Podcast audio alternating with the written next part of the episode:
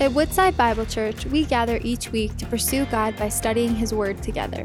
Today, we invite you to tune into our current series, Assembly Required Building a Case for Church, where we'll see what the Psalms teach us about a life of faith lived in community.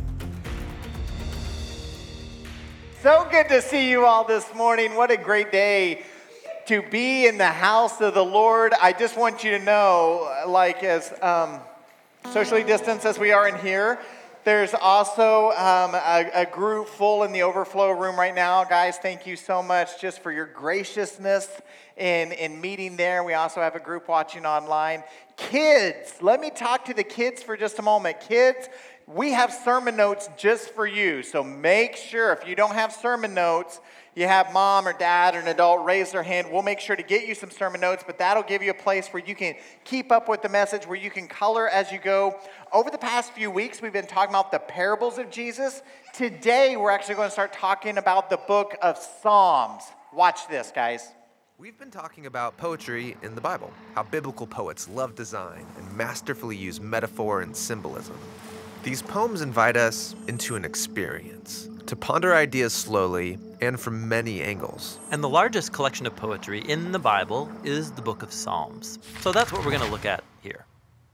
Now, the Israelites composed lots of poetry throughout their history. Yeah, poems were written by Israelite sages, kings, and prophets. Some poems were sung by choirs in the Jerusalem temple, while others were prayed by families at home. And over the centuries, the most important and widely read poems were compiled together to be read or sung on special occasions. And I'm familiar with books of poetry, a large collection of the greatest poems in one place, and I can read through and pick my favorites. But the Book of Psalms isn't that kind of collection. Here, each poem has been expertly crafted and then placed where it is for a reason to create a storyline from the book's beginning to its end. The Psalms poetically retell the entire biblical story, and they invite you into a literary temple a literary temple? Yeah, so the tabernacle and then later the temple in Jerusalem were where ancient Israelites went to meet with God.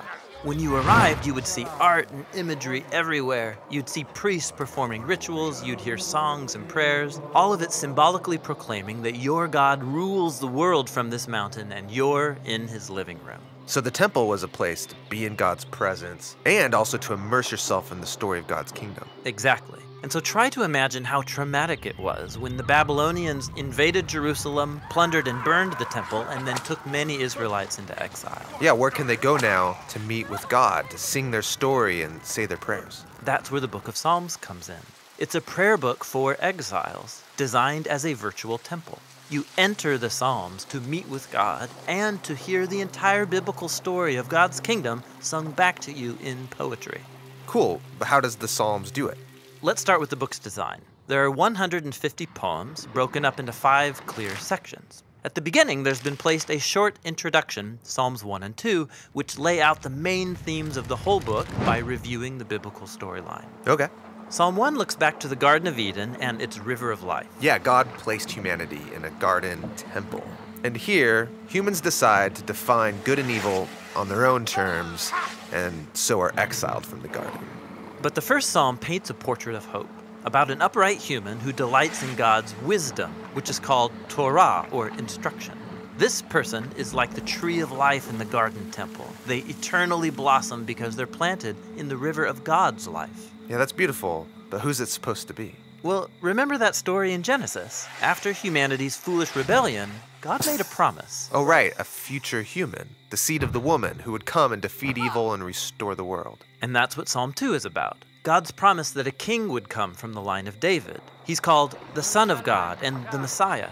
God appoints him to bring justice on human evil and to restore God's kingdom and peace over the nations. So Psalms 1 and 2 introduce all these main themes. Yes, and then the book develops those themes through the five sections. The first two explore the complicated story of David and his royal family. The third section focuses on the tragedy of Israel's exile and the downfall of David's royal line.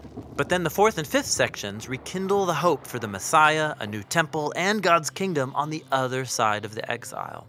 Then the book ends with a five part conclusion praising God for his faithfulness. All right, so I had one of the kids ask me before the service started, hey, are we going to watch one of those shows again? And we're going to do the show We're going to do the show, and we'll continue this show next week. You'll see the second part of the show. Like, so there's a little bit more of the show left to see, and it's going to be fantastic. You don't want to miss the conclusion of, of the show. So I'm not, I'm not really a fan of riddles. Like some of you are really, really good at it because you're, you're good at looking for the detail and kind of sorting through the noise. Me, I think I'm way too creative. So, like, I always want to think of these grandiose answers that are not it, like they're just not the answer. That's where my mind tends to go. But what we're going to do is we're going to kind of kickstart our morning with three riddles that will then connect with the message. Like, but some of you are really good at this, so pay close attention. Don't be me and get all creative and try to overthink it. Just pay attention. These are easy ones. Here we go. First one David's parents have three sons. Snap, crackle. What's the name of the third? Yeah, you did what I do. Snap, crackle, pop. No, look. David's parents. So if David's parents, David's got to be one of them. Snap, crackle, David, right? All right. Uh, it's pop. The kids are like, nope, it's still pop. You can word it however you want. Right, so if you're running in a race and you pass the person who's in second place, you are now in Right, that's what I would think for. No, if they're in second and you pass them, you're now in second. All right, you tracking now? I say the hardest for last. Here we go. It's a question you can ask all day long and get completely different but correct answers. What's the question? I don't know what y'all said at all. Can I have a snack?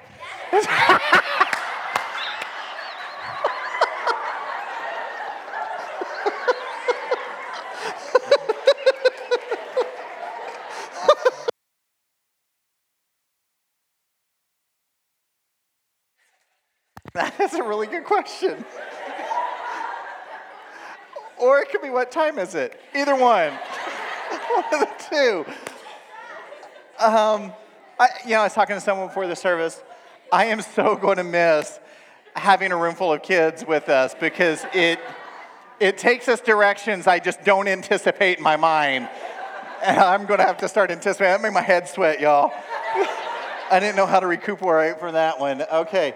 What time is it? What time is it? So we know that we all have 24 hours in a day, right? Every single one of us, we have 24 hours a day. What you do with that time is what you prioritize right? So six months ago, you prioritized one thing. Six months ago, with your time, you got up really, really early so you could shovel the snow, right? That's what you did six months ago. You got up really early to go to school. You got up really early to go to work. You got up really early to put on 15 layers of clothes because your poodle, you may not have a poodle, but your dog needed to go on a walk because he could not stand to be inside one moment longer. That's what we did with our time. When you go on vacation, maybe there's a rule that you're not allowed to ask what time it is because you're like, we're free. We're not going by the agenda. There's no one asking what time it is. Our priority is just freeness. We're not doing, but then again, some of you on vacation, you're like, no, we ask what time it is because we have tickets and we don't want to be late because we're on a schedule and we got to see things and do things and we, we're going to have fun. It's going to be fun and we're going to do fun things, right? And maybe that's the way you do it. We all know that what you love and what you cherish and what you do, these are your priorities. And so, for some of the kids, your priorities this summer might be swimming and skateboarding, and it might be baseball, and it might be uh, Fortnite. For some of the bigger group, yours might be we're going to make the next viral TikTok video, so we're going to dream as a family and think that up, and that might be what you're spending your time doing. For others, it's your career. For some, it's your family. For some, it's your health. For some, it's the news. We all have different things. And here's where I'm going. This is really a continuation of the sermon from last week, where we said your faith should line up with your works. What you say you believe and what you actually do, they should be in alignment. As a church, we're the same. What we say we prioritize with our mouths should line up with what we focus in on when we come together and we gather together. It should line up with what we do all throughout the week. Right? That's the priority of this church. So, this COVID 19 time is a time unlike any time we've ever faced before, which is why this series is so important. We're starting a brand new sermon series today in the book of Psalms.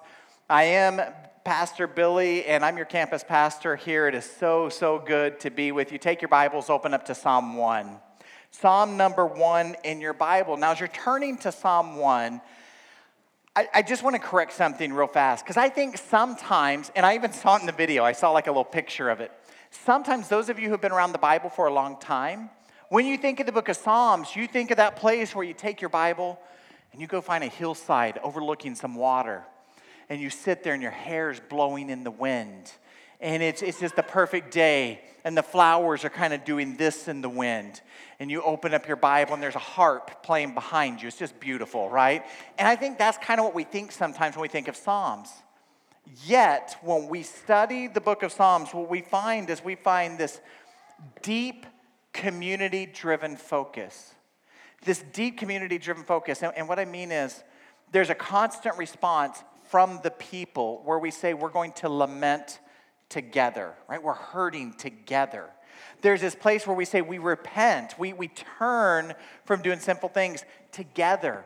We celebrate, there's the Psalms of Ascent, right? I'm on my way to this place of worship and we're on our way together. We're doing, but there's this community driven focus all throughout the book of Psalms that I don't want us to miss, which I think has made this COVID crisis so difficult, hasn't it?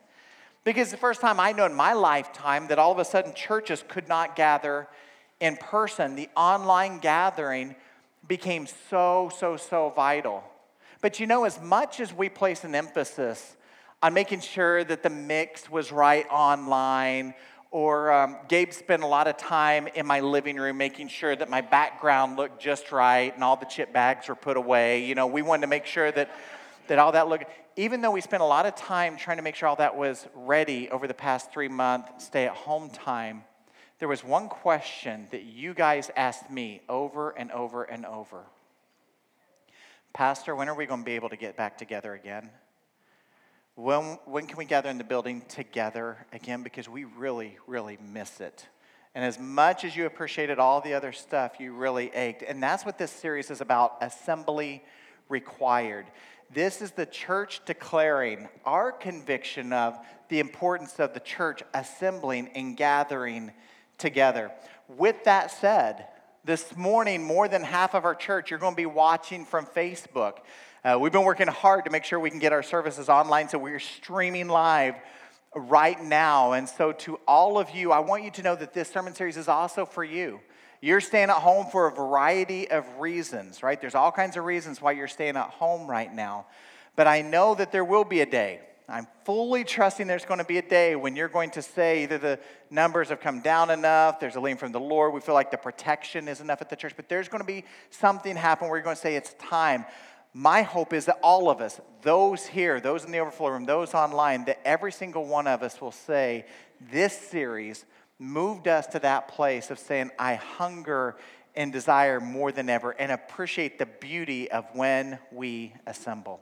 So let's kick off. We're going to start in Psalm 1, starting in verse number 1. Let's read the word together. The psalmist writes this He says, Blessed is the man who walks not in the counsel of the wicked, nor stands in the way of sinners, nor sits in the seat of scoffers, but his delight is in the law of the Lord and on his law he meditates day and night. He's like a tree planted by streams of water that yields its fruit in its season.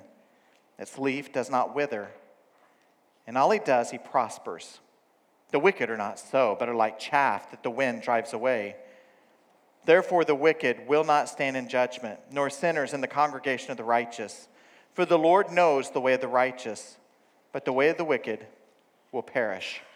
So, Psalm 1 is pulling out the importance of the Word of God. We have a choice. We can value and meditate on God's Word, or we can reject it. Right? Yeah, that's your choice, right? That's it. There's not a lot of wiggle room in the, in the middle. You can value and meditate on God's Word, or you can reject it. And that brings us to our big idea. The big idea is that we gather to delight in God's Word. We gather to delight in God's Word. So then I got to ask the question because sometimes, you know what I think? I think we're really good at talking about the lofty things sometimes in church. Right? Let's talk about things up here. I don't think we always apply it really well. And so today I want to spend the whole rest of time talking about how do I apply it. Because this says that we're going to gather and delight. Okay, we gather, we delight, and then what? Like, how does it impact your life? We gather, we delight, and then what? And so the psalmist is going to show us three ways, three ways that we are impacted when we gather and delight. The first thing we're going to see is that the word's going to bring a blessing. It's going to bring blessing. Look again at verse 1 and 2. It starts off with that word, blessed. Blessed is the man who walks not in the counsel of the wicked, nor stands in the way of sinners, nor sits in the seat of scoffers, but his delight is in the law of the Lord. And on his law he meditates day and night. So, your choice do I value and meditate on God's word, or do I reject it? This says that those who reject God's word, go- there's three groups. They're going to be wicked, they're going to be sinners, they're going to be scoffers. And so we have God's word. Picture this we have God's word, and you can center your life right here. You know from your study of the Bible, especially the Sermon on the Mount, that word blessed, it literally translates to happy, doesn't it? The word blessed literally translates happy. So this says our happiness is found when we center our lives on God's word. But see, there's groups, there's three groups mentioned. And what they do is they try to get away from God's word and find their happiness out here. I'm going to go find my happiness somewhere else. The more I can get my independence from God, the more I can move away from God, the more I can find my happiness. That's what they're trying to do. That's been happening since Adam and Eve, hasn't it? Consider this Adam and Eve, what did they do? They were like right here. They had everything around them was God's. They were right in the center of God's will, right in the center of God's creation. Everywhere they looked, everything. Church was permissible. Every, but the Lord said there's just one thing. One thing. And what did they do? Well, I want to find happiness, and I'm going to find it outside of God. So I'm going to come over here to this one thing. And from that moment until their death, they continued to move away from God's ways, trying to find their happiness. And I would argue this that the further they went away from God's word, the further they went away from God's happiness. Same's true for us, isn't it? That's what sin does. Sin causes this separation, this chasm between us and God.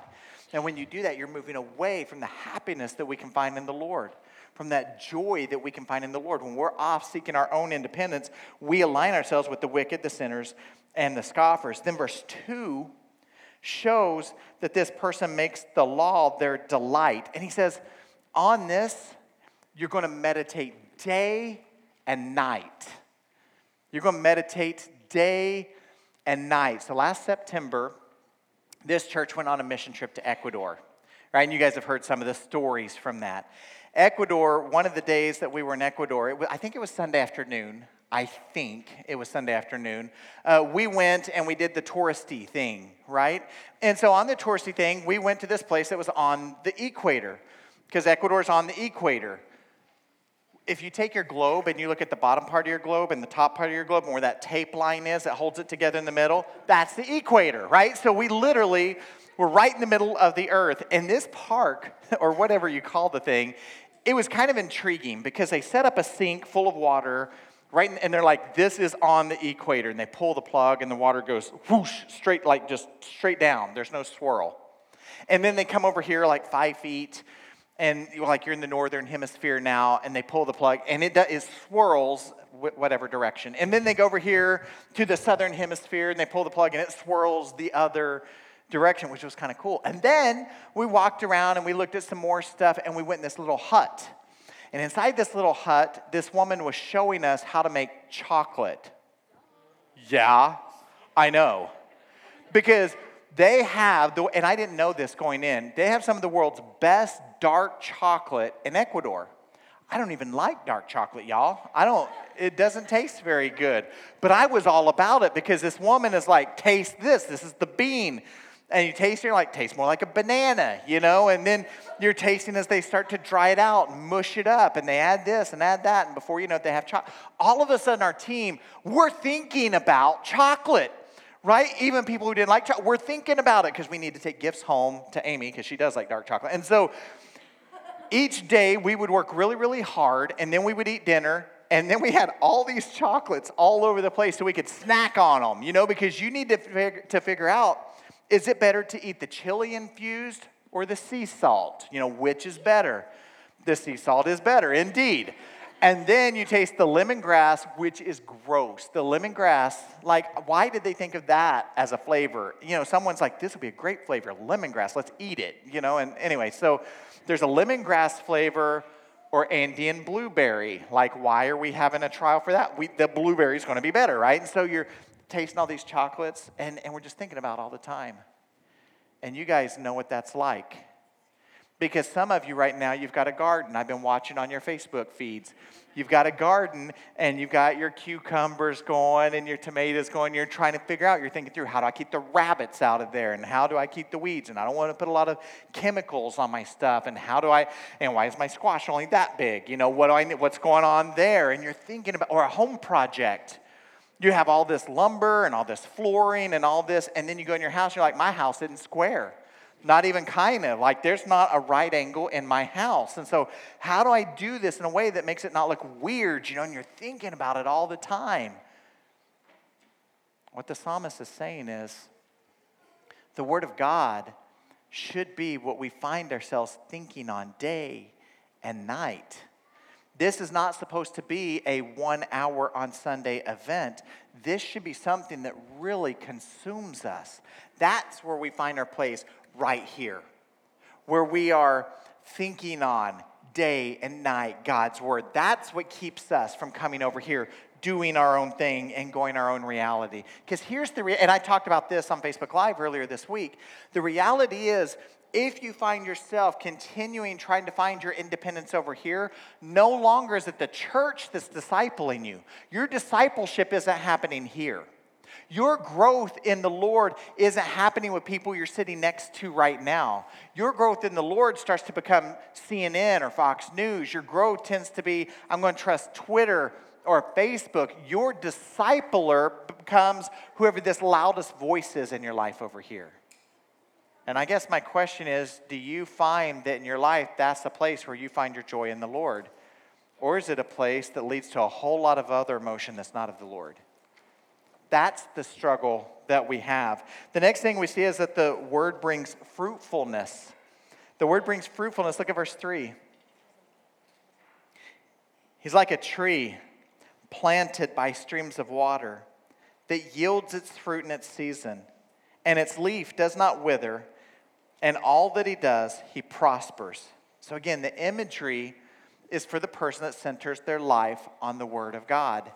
The next thing we see is we see this picture of this tree, but not just a tree, it's a fruitful tree, but it's a fruitful tree that's overly abundant with life and with produce. It's, again, it's that continuation of last week's talk.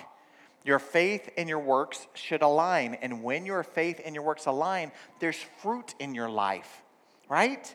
There's fruit. That fruit should be the fruit of the Spirit that comes out. And so, this imagery, there's actually three different pictures we see. We see the first image is the tree planted by streams of water. Why streams of water? Well, because it's what's going to, if you've looked at our front lawn, it almost looks like a hayfield because it hasn't had a lot of rain. It's dry. The Lord's taking care of that right now, isn't He? Right? It's going to look so much better. Drive by tomorrow and look at the lawn. It's going to look great. This is saying that tree should be a tree that is firmly planted. And I love that Planted means it didn't happen by accident. It wasn't because a bird dropped the seed randomly somewhere. No, planted means someone placed it there, it was put there. Put your life intentionally by streams of water. That's where the growth is going to happen. It's what Jesus talked about in John 15. In John 15, Jesus says, I am the vine. To the disciples, he said, You're the branches. Well, branches off the vine, they die. They can't survive, they can't produce fruit without the vine.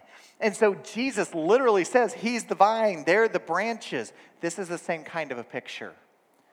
We're these trees that should be planted near those streams of water. That's where the nourishment comes from. And then he says, based on that, it's going to yield fruit in its season. Now, we have all these orchards around, so we understand trees that produce fruit. We understand apple trees and peach trees and go up to Traverse City and see all the cherry trees, right? This makes sense to us. We understand that when you are near the water, like you're supposed to be, when you get the nourishment you need, you're going to produce fruit Or if you're not near the water, there's going to be a lack of fruit. You're going to be a tree not producing the fruit that you're supposed to, which brings up the last point its leaf does not wither. Leaf not withering, this isn't, this isn't talking about fall. This is talking more about a drought, right? When, when the water is removed from you. This, I think, we also understand because we face times of adversity, don't we? You face times of adversity, you face times of challenge. And I would say, hey, let's look at this year and have you faced any adversity or challenge this year? Reality is look in the mirror and you'd say, I got a whole lifetime full of challenge, right? My whole life I've had adversity, I've had challenge, I've had this. And, and the beauty to this is it's saying that even in those times of adversity, even in those times of challenge, we're still going to be fruit producing, even in those times of challenge. And he sums it up this way He says, and all he does, he prospers. Now, when the psalmist says this, he doesn't mean he prospers in that you're going to get lots of money or you ain't never going to get sick. That's not, that's not what he's talking about. This is not a prosperity gospel. Again, this is saying that even when the challenge comes, there's going to be fruit. We are going to be people who know the right standing we have with God because of how we are rooted deeply in the Word of God. Isn't that beautiful? Like, that is so encouraging to me. Now, here's the impact when we as a church come together and our priority is on the Word of God, and that does not go without saying, right? It does not go without saying that because we're a church, we're deeply rooted in the Word of God. We could, we could be the opposite. We could have church on the outside come together and do what Pastor Doug used to call mission drift. We could mission drift and be about all kinds of things that's not about the gospel. And maybe they're good things, but they're not the gospel. We have got to continue to be this church that focuses on the gospel. Otherwise, we can have a lot of people, we can have a lot of activities, we can have a lot of ministries, and scripture tells us we will wither. We will wither. Maybe not day one, maybe not day two, but it will not be long lasting fruit. See, this is why some of you, you're cautious to go on vacation because you work so hard to get that lawn looking green. You work so hard to get all your flowers planted and your trees all trimmed up and looking nice. And you know, if I go away for 10 days and I don't. Did that just flash at me? All right. If the lights go out, don't freak out. I'm just going to keep preaching. Like, microphone or not, we're just going to keep going. We'll just raise the windows up a little bit. We'll see those downstairs. Ben's going to start preaching. It's going to be awesome because he's heard it once. He'll be ready to go. Um, yeah, we, we didn't plan for this, so I'm just, I just warned him. So, Ben, now you've been warned. Um, no, but really, I think sometimes we're cautious about going because we know if we leave with all that money and all that time we've spent, those flowers will be crispy after 10 days of no water. But here's what you know if they get the nourishment they need, if they get the water they need, it is a long lasting season for them, isn't it? They're beautiful for a long, long time if you just take care of them. It's the same true for us. As a church family, we continue to be fruit producing as long as we stay rooted near the waters. The last thing we see is that the word brings salvation. Let's pick up in verse 4. It says, The wicked are not so, but are like chaff that the wind drives away. Therefore, the wicked will not stand in the judgment, nor sinners in the congregation of the righteous. For the Lord knows the way of the righteous, but the way of the wicked will perish. So, the final three verses in this psalm, they're, they're tough because they show us how disastrous a life can be that chooses to move away from the Word of God.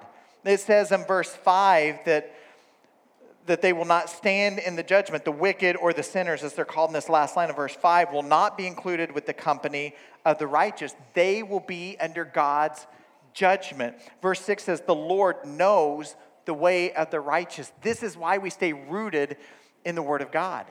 It's why we stay firmly planted right here. It's why we continue to assemble together and meet because we remind each other the way of a right standing with God. The way of a right standing with God is only through Jesus Christ. There is no other way. The thing is, I think that we hear, we hear that, and sometimes when you move away from the Word of God, that sounds tough to swallow. But, like, if you knew there's a fire in your house and that fire extinguisher is the only way that you can safely get out, you don't hesitate to grab the fire extinguisher. Or if you're sick and the doctor says, okay, this shiny red pill, if you take this shiny red pill, it's going to rescue you and save you and you're going to feel better and this disease is going to be, well, you're going to take the red pill, right? You're going to be like, okay, let's take it. Let's get on with this. The Word of God in Romans 10 lays out the only way of salvation. It lays out that the way of salvation is through Jesus Christ, that for someone to take the necessary steps leading to faith, for true salvation to occur, they must believe in the gospel. But it says, how can they believe in the gospel unless someone comes to them and they hear the gospel? They can't hear the gospel unless someone preaches the gospel. And someone can't preach the gospel unless they're sent. But then the result is Romans 10 9 and 10 that says this Romans 10 9 and 10 says, If you declare with your mouth that Jesus is Lord and believe in your heart that God raised him from the dead, you'll be saved. For it's with your heart that you believe and are justified, it's with your mouth that you profess your faith and you're saved. Church, we all have 24 hours in a day. We prioritize we prioritize what we spend our time talking about and thinking about and doing. My hope is ours continues to be the Word of God. I'll leave you with a quick story. In, um, in high school, I played football, and the way that it worked is on during the seventh hour of the day, we would all get into our cars and we go from the high school to the middle school because Inola High School did not have a football field. We had to go over to the middle school where the football field was. And um, it really wasn't that big of a deal to drive across town because town only had one stoplight. And wasn't even a real stoplight, it was like a blinky red light, you know? And so it was like a four way. I don't know why they didn't just put a four way stop and call it good, but they didn't. It was a blinky red light. And uh, so one day, we're going over to the middle school for football practice, and half the guys, we didn't have cars, right? So I'm riding in the, car, in the car with Mike Welch, who had this sweet Nova. Like his car is like this gold dust color. You know, it's pretty, it's pretty sweet. Anyway, in front of us was, I called him Jonesy, Jason Jones, who is this redheaded, freckled faced guy, and uh, Gabe Taylor. And so they're in the truck in front of us, and uh, Gabe starts to go over the train tracks. And when he started to go over the, not all our cars were good cars, you know, and so he started to go over the tracks, and his truck died right in the middle of the train tracks. It, it died. And uh, that's when, you know, the ding, ding, ding, ding, ding, ding things, like they came down. Bing, bing, bing, bing. And a lot of times in Inola, those things will go down and it'll make the sound, and you look and you're like, there ain't no train. So you just wiggle around them and keep going. It's Inola. That's what people did. Don't do that ever. Like when you grow up, kids, that's a bad thing. Just wait. Wait for the things to go up. Huh? No, like, you're smarter than that. No, that's good.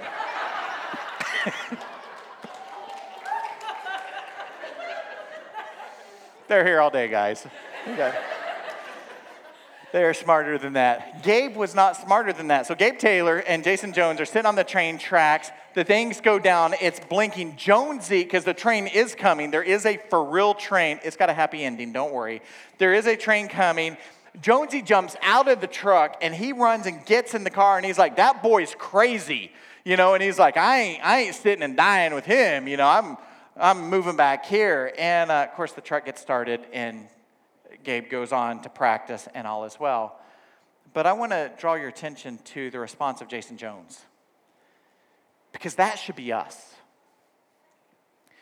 Jones, in that moment uh, of nervousness, in that moment of panic, you know what he said? He said, I, I want to be with my brothers. I, I want to be with these guys. I'm going to this place of safety where I know I'm going to be safe. Now, what we all should have done is push the truck off the tracks and everybody's safe, but we all just sat there watching, like, I can't believe what's going on. Here's, here's what I want as, as we as a church continue to assemble, as we continue to gather, whether it's in person or whether it's online, we should be quick to encourage one another to that place of safety. We should be quick to encourage one another in Christ's likeness we should be quick to encourage one another to continue to stay rooted with deep roots near the living water. We should be people who continue to encourage each other in what it means to love the Lord our God and love our neighbors ourselves. And that's messy. Can I just say that? That's messy. That's not always easy to do, is it? To love God so much you do what He says to do, to be faithful in that calling, because it's easy to get caught up with the noise of the world. Let's continue to allow our discipleship to happen through the Word. Father, thank you. Thank you for your Word that continues to encourage us to stay deeply rooted in your Word. Lord, I thank you for the church family, young and old. Lord, that you bring all of us together. We are such such a beautiful picture of who you called us to be when we assemble, whether it's online or in person, when we come together, intentionally lift high the name of Jesus, whose name is above every name. Lord, I pray for continued faithfulness to your gospel truth, that we don't allow any mission drift to ever sneak in God, we're quick to love each other, we're quick to encourage each other, we're quick to sharpen each other. Lord, will you forgive us for those times that we allow the noise of the world to distract us away from your ways? Will you forgive me, Lord, for those times when I try to find happiness anywhere else but in you? Let us, as a as a church, as your church, continue to declare that it's your name, it's your renown that's the desire of our hearts. Lord, we thank you and we praise you today. In Jesus' name, amen. Thank you for joining us as we study God's Word together. We'd love to hear how God is moving in your heart and get you connected into the Woodside Bible Church family. Head to woodsidebible.org slash contact to introduce yourself today.